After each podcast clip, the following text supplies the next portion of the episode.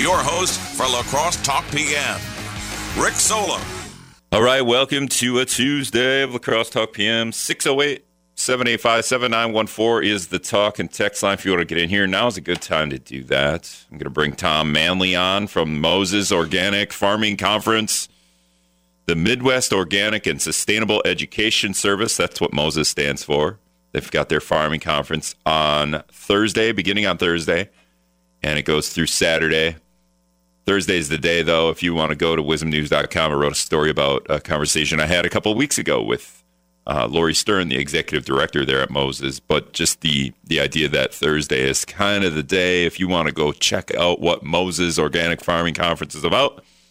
It's free that day, and then that night is uh, kind of a cool dinner with uh, Tory Miller, uh, kind of a I, am not a big foodie. Mike Hayes is a big foodie, so he might be better. We're trying to get Tory to come on with Mike tomorrow morning or Thursday morning, um, but he's kind of a a big deal.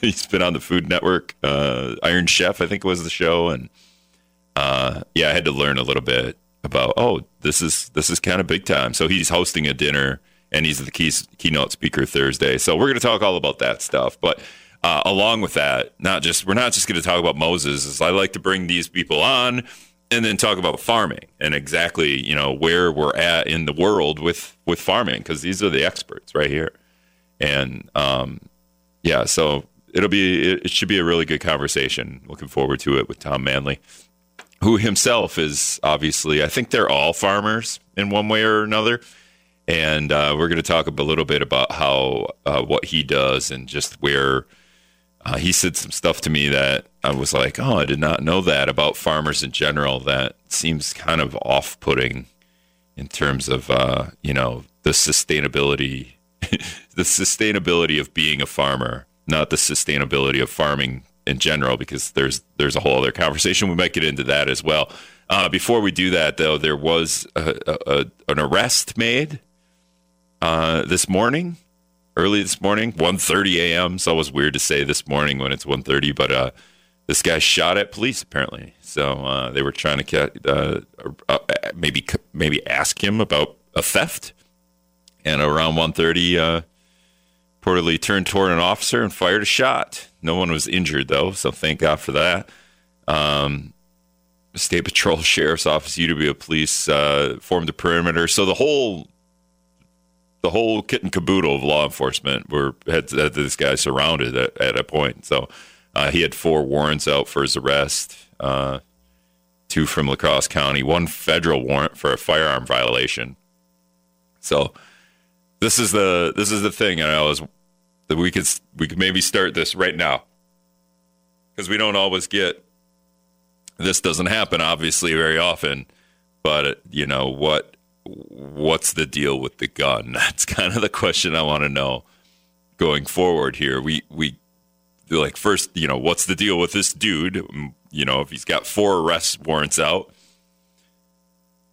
you know, how does that happen? But also, like, where did he get a gun? What's the deal with the gun? Uh, and we will know what happens with the gun because it's going to get destroyed. Uh, we talked to Police Chief Shawn Kudron about that a couple weeks ago. Um, and it was just the conversation I wanted to have. I'm like, eh, you know, what happens to the gun? We don't often talk about it. So I don't even know what kind of gun it was at this point. The police just put out a notice, but you can read that at wizmnews.com. So that's one thing. Uh, a lot of news, man. I should have just told Tom we'll do it tomorrow. But um, also, Mayo's going to just just going to build a new hospital. This is something that's not all that surprising because we knew a couple weeks ago they held a special.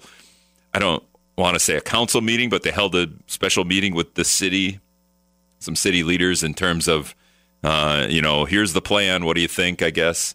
And uh, looks like that's going to go forward. Mayo Clinic announced it's going to build a six-story hospital on along West Avenue. So uh, there's that, and um, you know, just some other news. It's going to happen here in about 20 minutes, and you probably could zoom into this, but I think our farming conversation might be more interesting at this point. We'll have the what happens with this city council meeting uh, after the fact, but the uh, couple was it a couple months ago, a couple weeks ago, the city and the county tried to like combine to buy the Chamber of Commerce building. I think the Chamber of Commerce building was for sale for a while.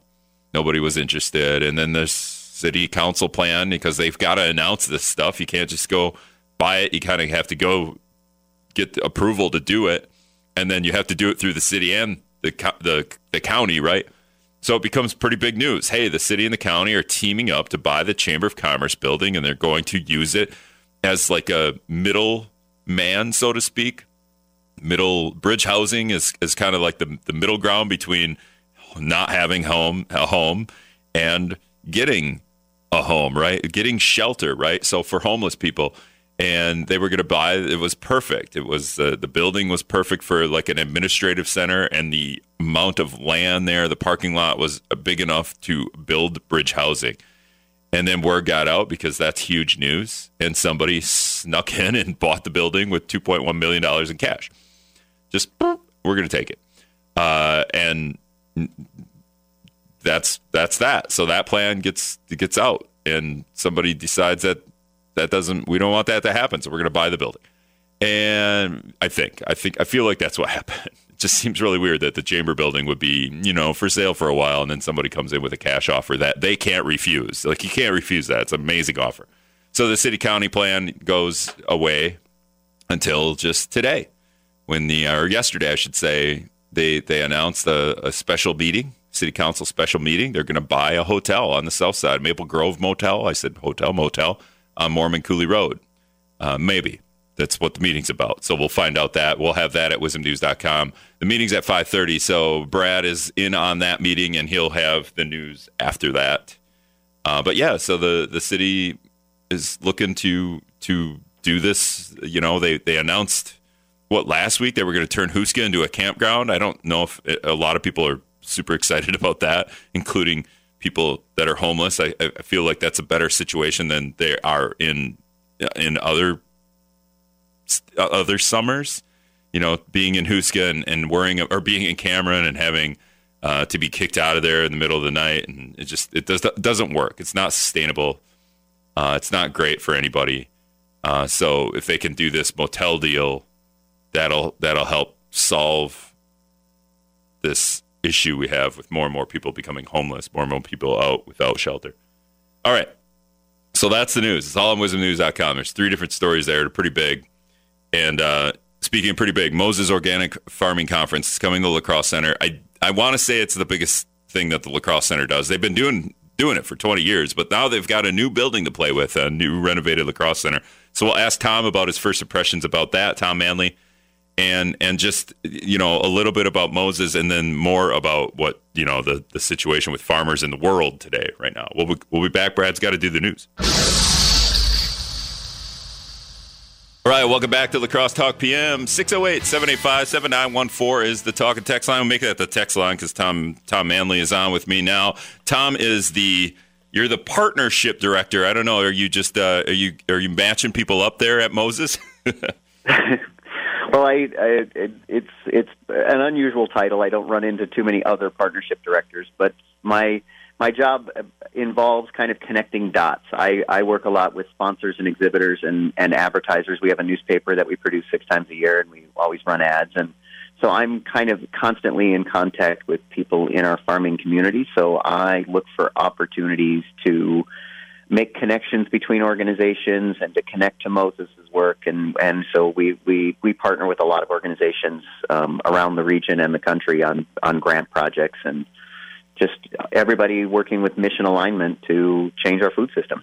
Now, Moses stands for Midwest Organic and Sustainable Education Service. The farming conference begins Thursday. And I, I said before you came on here earlier in the show, just Thursday is kind of the day to, to, to to come if anyone wants to just like what is this thing about? I can go check it out. And if i you know i think a lot of people i, I, I did talk with lori stern your executive director a couple weeks ago. I think maybe uh, over the last two years a lot of people have started to think about farming and just many maybe just maybe a little bit make it a little bit more of a hobby in their yard uh, over the last two years. Have you seen that? Is that have, can you tell that that's happened?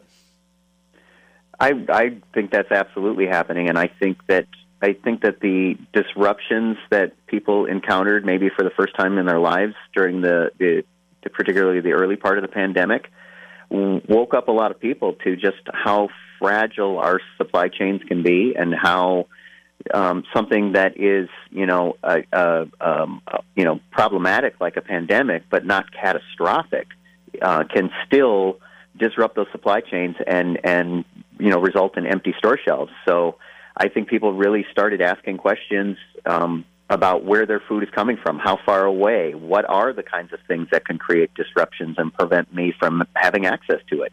And there were, I mean, there were some things that were, you know, and we're still feeling it. We're still feeling some of the ripple effects, you know, with the the price of meat and some other things that they haven't really, um, you know, gone back to where what people were accustomed to, and maybe they never will. And um, you know, so it's, I, I think, I think a lot of people are starting to ask questions about how do we shorten those supply chains? How do I get closer to my food?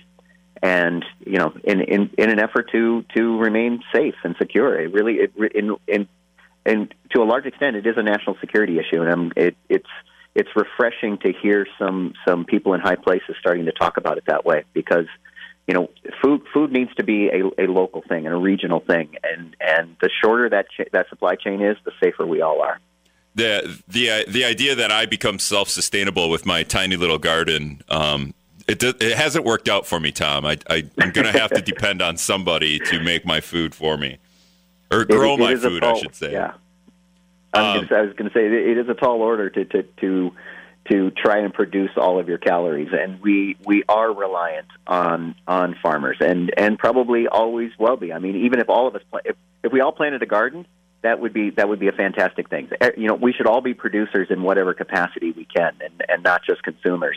But you know, we are going to be reliant on farmers of all kinds to produce the bulk of our calories. Um, and you know, whether whether we're talking about grain or meat or milk, uh, those those components of our diet, you know, we most of us don't have the acreage to to be in a position to produce that stuff for ourselves, but we are mostly. I mean, particularly in places like La Crosse, as close as we are to, you know, a, a real hotbed of organic farming here in the Driftless. It's we have more. We have as many organic farmers here in the Driftless as any place in the country. You know, and per capita maybe more. It's uh, this is kind of the birthplace of the the organic movement, and so there are lots of options for folks in and around La Crosse to to buy locally, to get to know farmers, to shorten that chain up as much as possible. You know.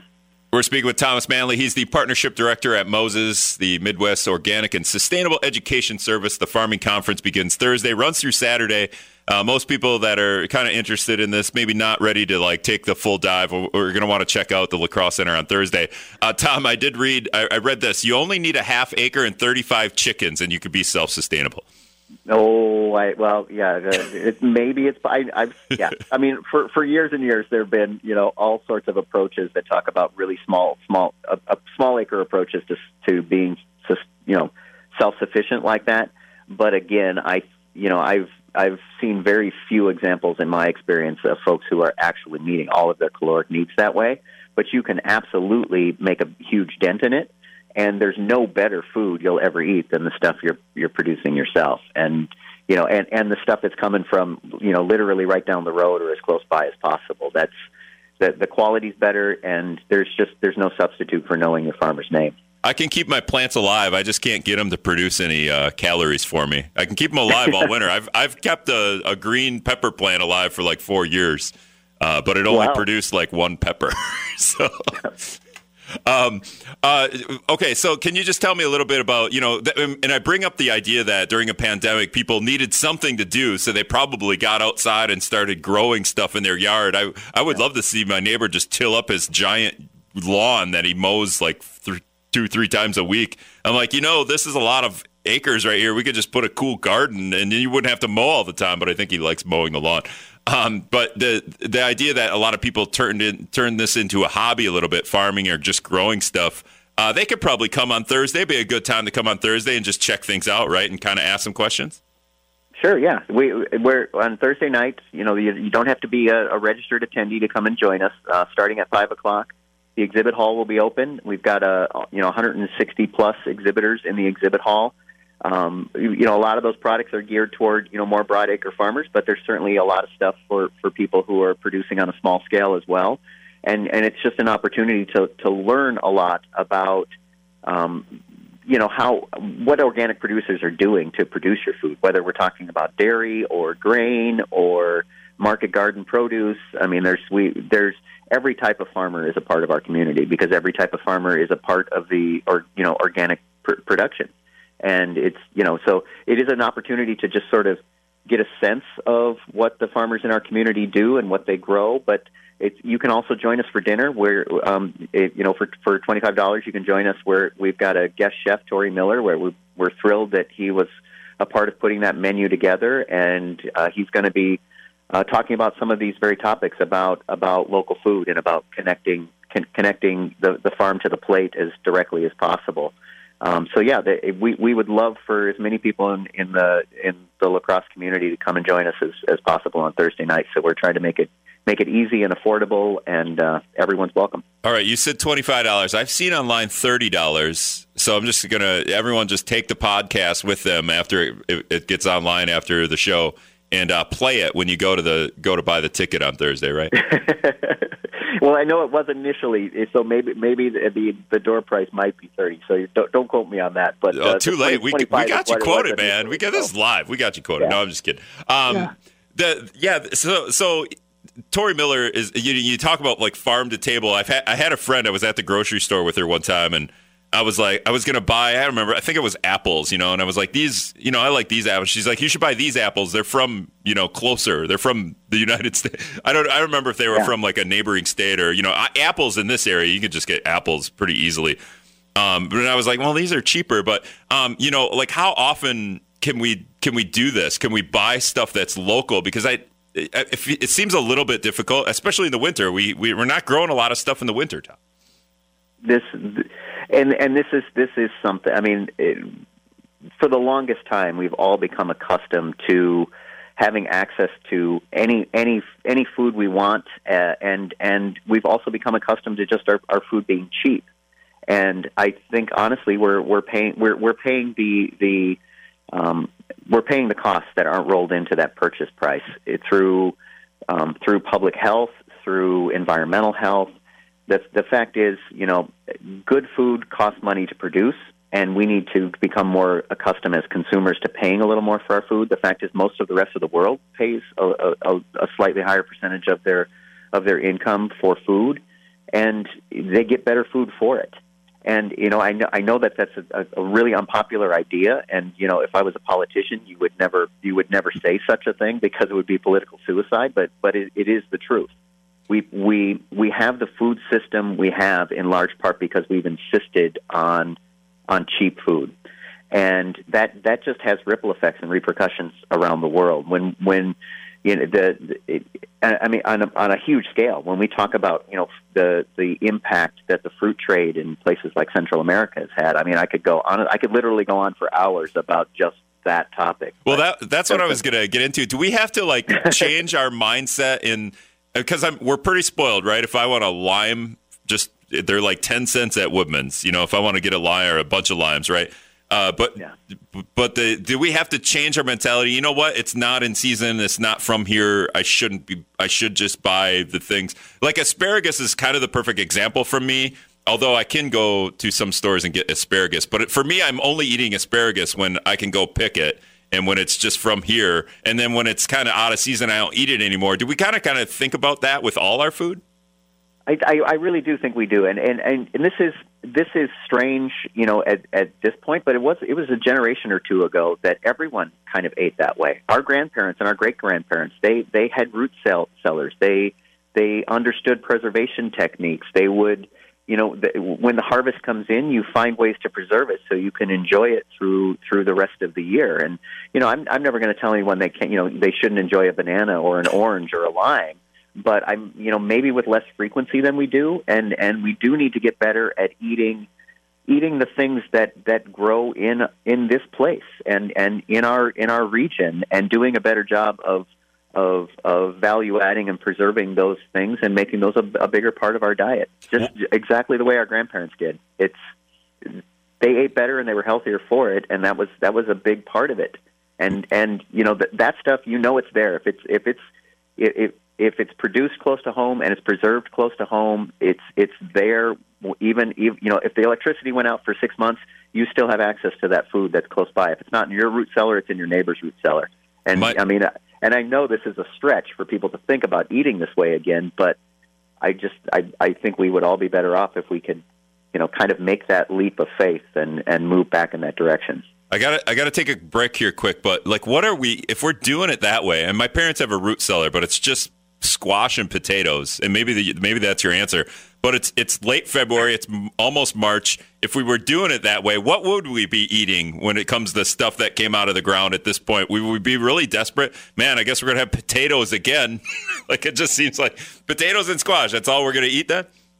No, no, no. I mean, there's there are preservation techniques for just about every single thing we grow here, and we we we live in in a, we live in a very very rich place. We can grow a lot of things here, and we have a we have we have fertile soil, and we have the ability to grow a diversity of of of you know crops. But how do we keep you know, it tree- how do we keep it till March? Uh, it depends on what you're keeping. I mean, fermentation is a great method. There's you know canning. Oh, yeah, Uh, okay. you know, it's there's there's any number of ways to preserve that stuff, and I you know I know that in the world we live in, you know, very few people have have that time, but. Um, you know, i i those are those are products that people are producing, that small farmers are producing, in many in many cases producing on farm in inspected kitchens on their own farm, and and selling those things d- direct or selling them through your local co-op. That's all coming I- back I- to it's all coming back to me now. Yeah, the the the amount of canned stuff that my grandma used to used to do. So I'm like, oh yeah, I haven't done that in a while, Tom. Imagine that. Um, all right, we got to take a better too. yeah, we got to take a quick break. All right, welcome back to La Crosse Talk PM. 608 785 7914 is the talk and text line. Ranting to Tom. I'm ranting uh, over the break about, about about 90 different things. You could tell I'm like, I, I have like 90 things I want to talk about. And I think you do too. And then there's like, we have to pick one because we only have so much time. But, you know, uh, somebody texted in, Tom, uh, when can we omit the big corp farms and all food will thankfully be organic. I don't think we're going to ever get to all food will be organic. I think it'd be an ideal world, maybe. Uh, it would be. It, we might have maybe too many people in the world to to sustain that, but. Um, the the idea that okay, so the the last thing I was ranting about, and I don't like picking on farmers, but when I'm driving around and see farms, we're growing corn, which is used for gasoline, and we're growing uh, food that is used to feed our food. We're essentially, it seems like most of the food that we grow around here is food that feeds the food. So, uh, you know, do, how many how many farms in the area are actually putting literally the, like food to table that I that I can access? in in in a place like the the Driftless here, more than you would find just about any place else, just because of how deeply embedded the organic movement was here very very early on, and and and the fact that there's there's a, a co-op a co-op like uh, Organic Valley, uh, Organic Valley and Organic Prairie, the, the the crop co-op.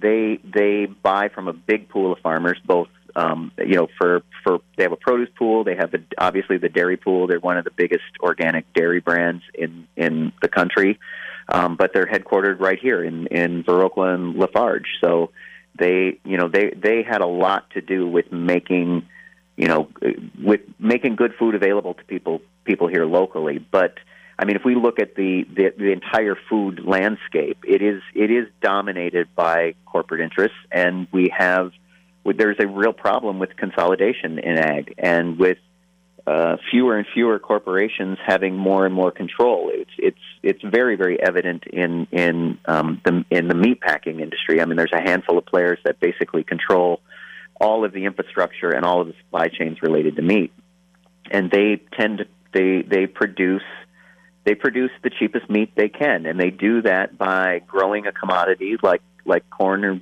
in some cases beans, and they they feed those to animals in confinement in confinement situations. I've got the Um, stat, and- Tom. I've got the stat for you. This is from Lori's article uh, that she sent to me. Lori Stern, the executive director at Moses. Uh, four multinational meat packers in the U.S. control 54% of the poultry processing, 66% of pork packing, and 85% of beef packing. 85% by four four uh, multinational corporations. Yeah, and that is most of the meat you find on your shelves in your supermarkets. And if it, where you can find exceptions to that, you, have to seek them out. We have to. The answer to how do we how do we put a dent in the number of corporate farms and and change the types of farms that are out here on the landscape? We, we do that by changing what we buy and what we eat as consumers. We we we we can support what we want, and and we it takes a little extra effort. I mean, I, I, I won't lie. It, it it it is not as easy as doing what we've all been trained to do, which is just go to whichever grocery store is closest to you, whoever that might be, and and spend your money there, and and you know and repeat. You know, just, just any you know you you show up at the grocery store when you need something, and you just keep repeating that process over and over. To for we we have to take some um, some initiative on, on, on our, you know, uh, upon ourselves to, to reach out to find to find the farmers we want to be working with, to buy from the intermediaries who are buying from those farmers. A great way to do it if you live in in, in or around La Crosse or Rochester, it, People's Food Co-op. They're they're they're a perfect example of the the kinds of places we can be shopping if we want to change our food system. And they they you you have access to foods that are sourced locally. They buy from producers right here in in the Driftless region, and they and they put it on the shelf. And they're also responsive to their customers. When if there's something you want to see or not see on those shelves, you can they they they take that feedback and they often act on feedback like that. It, good good co-ops do that in communities all over the place, and you, and you're lucky here in La Crosse to have have a great co-op. If people people's co-op, if you're not a member, become a member. There, that's you know those are the kind that's that's the way that we can do we can speak with our food dollars to to have some impact. But I mean we're we're it's a it's an uphill battle. I mean we're we we it's a David and Goliath sort of situation. We there are deeply entrenched large corporate interests that have influence over the farm bill and and how how you know monies are allocated and spent, and you know we need to ask for something different, both from our lawmakers and from the people we're buying our food from. All right, I got to write Farm Bill down because I got to. I know you wanted to talk about. We're speaking with Thomas Man, Tom Manley. He's a partnership director at Moses. The Organic Farming Conference is in town. They're in town now, but they they open up 5 p.m. Thursday, free to the public to go, and then that night there's a twenty-five to thirty dollar dinner with Tory Miller, who's who's kind of a big deal, right? He, like I don't know anything about. Uh, I'm not a foodie, so I'm not like this. Uh, I'm not watching the Food Network. Tom, I don't know if you are, but Tory Miller is pretty big deal, right?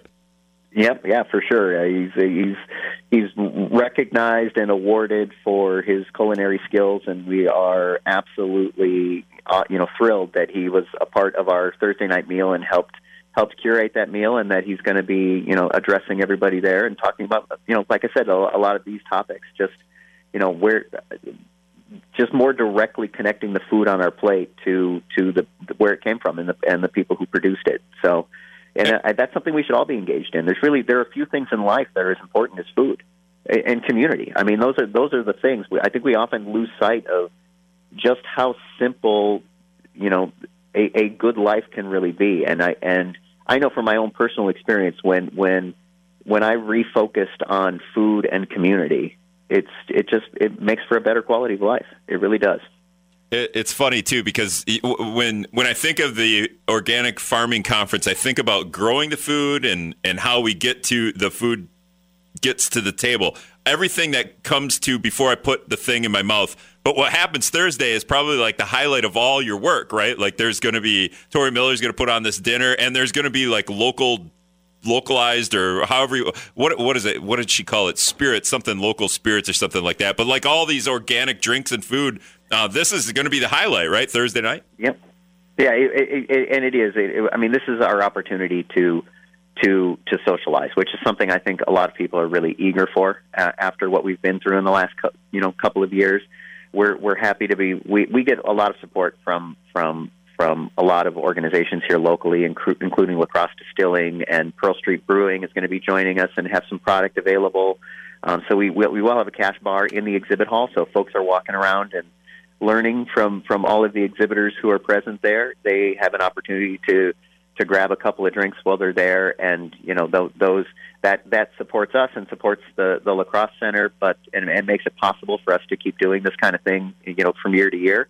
Uh, and we're grateful for the support that we that we got from La Crosse Distilling and Pearl Brewing and Hoch Orchard and others who make that product available. So Um, and there's no better, you know, there's no better way to get connected to to your food and where it comes from than through taste. I mean, it's it's when we're enjoying these things. That's honestly what it's all about. It's and, Yeah, I, and I think and that's what I was- a lot of people. That's what I was saying. Like I, I- the the the work that it takes to get to the thing, and I, I always kind of forget. Like how oh the highlight is eating and drinking this stuff. So uh, Yep, absolutely. Um, all right, so uh, somebody texted in again. They the organic uh, organic can win, but they need to be cheaper. And how can we do this? And I was just as you were talking, I was writing this stuff down. You, you mentioned Organic Valley, and my girlfriend is she gets Organic Valley milk, right? She gets the organic milk.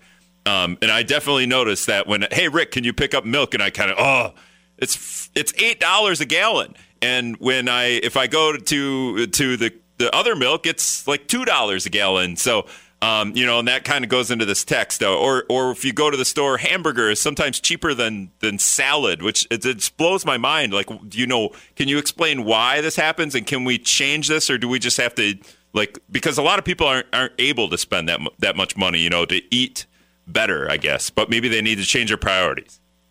Yeah. Well, I think there is some of that, and and I mean, it, it, our all of our food needs to, you know we've priced food below the cost of production in most cases for such a long time. We our entire agriculture system and farm bill has traditionally been been designed to subsidize a large quantity of inexpensive food, but it's not it's certainly not the best food and and I we are feeling the health repercussions of that as as a nation. I mean, food is medicine, and you know, I with the, with what we've been through with the pandemic, this is something I'm hoping is part of this discussion moving forward. Why did why did we as a country fare so poorly compared to so much of the rest of the of the industrialized world? And I think it's in large part because of what our food system has become.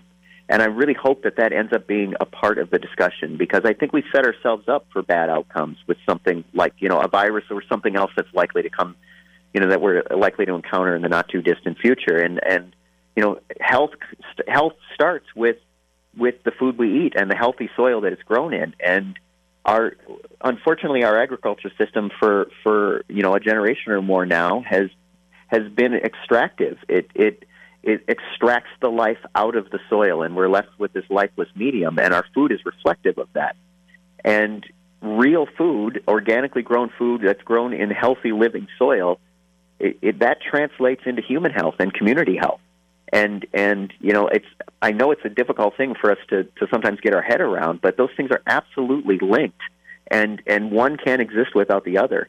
And it's it's important that we that we reconnect with that idea of of you know human health and community health being rooted in soil health, and it, it is it, it has everything to do with how we farm, and and the changes we need to make in how we farm.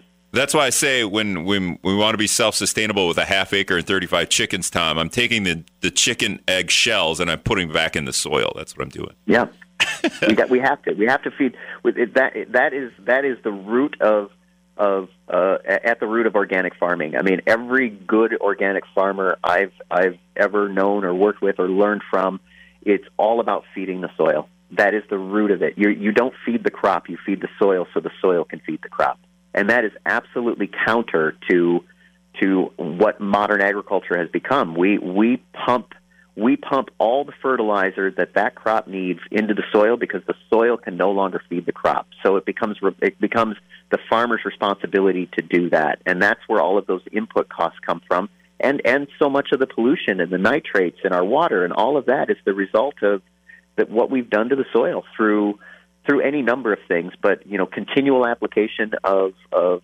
fertilizer and and herbicide and pesticide and tillage on tillage is just it's it's it's depleted our soil resources to the point where we're forced to feed the crop every single season. We're speaking And with and We're speaking with Tom Manley's partnership director at Midwest Organic and Sustainable Education Service, Moses. The Organic Farming Conference uh, opens up at 5 p.m. Thursday. Okay, Tom, you, you mentioned Farm Bill. I know you you you guys are uh, uh, Moses, right? When I say you guys, uh, you're working with uh, big the the the ag secretary in the in the country on on a new farm bill or what? Well, we, we don't do that directly. We do that as part of uh, in, in with other organizations in our community as part of coalition. So we're we're a member of NOC uh, and and NSAC, the National um, Sustainable Ag uh, Coalition. They they do lobbying and OFA or the Organic Farmers Association. They as a member organization in those coalitions, we we have a voice and and we are involved in discussions that that happen all the time, honestly, continuously about what priorities are. Um, we different organizations bring different things to the table, so there's there's opportunities for an organization like Moses to have uh, farm bill listening sessions. It's something we're actually doing at our conference this year, um, so that that you know NSAC and NOC and OFA and others can hear directly from farmers what the what the biggest priorities are and then we collectively take that feedback to to lawmakers in at the state level and at, in Washington. It's it, that's kind of how the process works. It's really you know w- making sure that the voices are heard, and then we collectively amplify our voices so that the law so lawmakers have a sense of what's important to the farmers we serve and. Oftentimes, those things, you know, are, are reflected in, in the appropriations that, that ultimately make their way through through Congress, and we think that there is an opportunity now. There seems to be more of an appetite for, um, you know, talking about a lot of the the policy approaches that are important to the farmers we serve uh, than than there maybe ever has been before. So we're we're hopefully optimistic that the 2023 Farm Bill is going to be reflective of the direction we would like, you know, agriculture to move. You were you were talking to, to the, about this with me before the show, but the idea that uh, uh, farming right now is, is more of a hobby than a than a job because you said most farmers have to have a second job. Almost every, it, it, all, it, and I mean there are statistics on this. I mean it's it's a it's a tiny percentage. It's like I I don't know the number, but it's in that it's it's you know south of ten percent of of farmers actually are are able to support themselves and their farm exclusively through farming. So virtually every farmer at every scale, they have some kind of off farm income to help support farming. And I think that alone should tell us that, that what we're doing isn't working. And, and really the only farmers who are farming full time, and that is their, that's their sole source of income, are, are, they tend to be larger acre producers, you know, broad acre producers, and they usually inherited their land because land, you know, land access is a huge issue in, in, in farming of all kinds, and and, and allowing young people to get into farming, it's it's really it's prohibitive. It, the the cost of land makes it, you know, the, having to service that debt makes it nearly impossible to do it through farming alone. And, well, and then you know, the, this the money making in farming isn't to use all that acreage to grow green beans and peas, right? Like that's that would be my ideal is if I could just have uh, green beans and peas grown outside my door all the time. It'd be great. yeah. Well, th- those are the sorts of things that just about everybody can can produce, you know, for themselves. Are those kinds of crops because even even in a yard on on real, a really small piece of ground, you can go a long way toward making a dent in in your consumption of those kinds of, of vegetables and even small fruits and things. Um, so there are lots of opportunities to do that. But most most farming in this country, we, we grow a handful of crops. We grow corn and beans and wheat, and you know, and and alfalfa and some other things that we use to primarily to feed animals in confinement for milk and meat and. Um, you know, and a lot of that corn is used for in the ethanol trade too. And I, I don't know. I mean, there's just recent news coming out about just how horribly inefficient the the conversion of corn into ethanol is, and it's just it's it, it it's it's a it's a net loss of energy. So I mean, there's Oh, it's really good you know, on your engine too. Talk to my dad about how great ethanol is for your engine. Um, okay, last thing before I let you go, uh, the the renovated La Crosse Center. I almost I almost forgot. You you get in there, and I know you probably took the tour earlier in, in the year, but you get in there, and, and what were your thir- what your impression what were your impressions, and you know uh, like how much more are you going to be able to utilize this year? it's it, it's the all of North Hall is completely different. It was you know they the, we were we were lucky to have um, been part of the discussions when when the plans were um, you know being made and and they were kind enough to ask us about the sorts of things that that we would want to see in a facility like this and I know that they ask lots of people I mean where there are you know any number of events that come here uh, come to town and other events that that will likely come to town and and and be hosted at the La Crosse Center because of these changes. The the the spaces in North Hall, the new workshop rooms, the new ballrooms, the the view of the river from from that side. It's it they did a really nice job. It's good design and and excellent execution, and and we're thrilled because you know we we we've had years where we've been you know where we were at capacity and just simply out of room, and and this gives us this gives us the opportunity and some flexibility to to do some things in, in you know in an effort to in, increase the size of our audience and bring even more folks to, to La Crosse every February. So we're we're thrilled and, there... and grateful and grateful to the La Crosse Center and the city of La Crosse for for all the work they've done here. Is there a little tinge of monster truck exhaust in there from last weekend? Uh, well. no, they those they, the, the crew here at the La Crosse Center does an amazing job of cleaning that up. When I when I first discovered that the monster truck rally was always like right before our conference, you, I mean, you you have to you have to go look and find any of the dirt. It's it's it's it's a pretty impressive undertaking that they that they that they managed to get all of that dirt out of there and and get set up for us. So yeah, pretty pretty awesome crew here at the La Crosse Center. And I just have like 30 seconds, but wouldn't you wouldn't this be better to have the conference, you know, when it's nice out and now you could you could utilize that patio that overlooks the river. It would be, it would be, you know, we, we get asked this question a lot. It would be great, but the fact is farmers, farmers are so, every type of farmer is super busy through every part of the year except right now. Right, yep. And you know, it's, this is the time of year when farmers can get together, when they can get away from the farm for a little bit. All right, Tom. Hey, I really appreciate you coming on. Thanks. Thank you. I appreciate it, Rick. All right. See ya.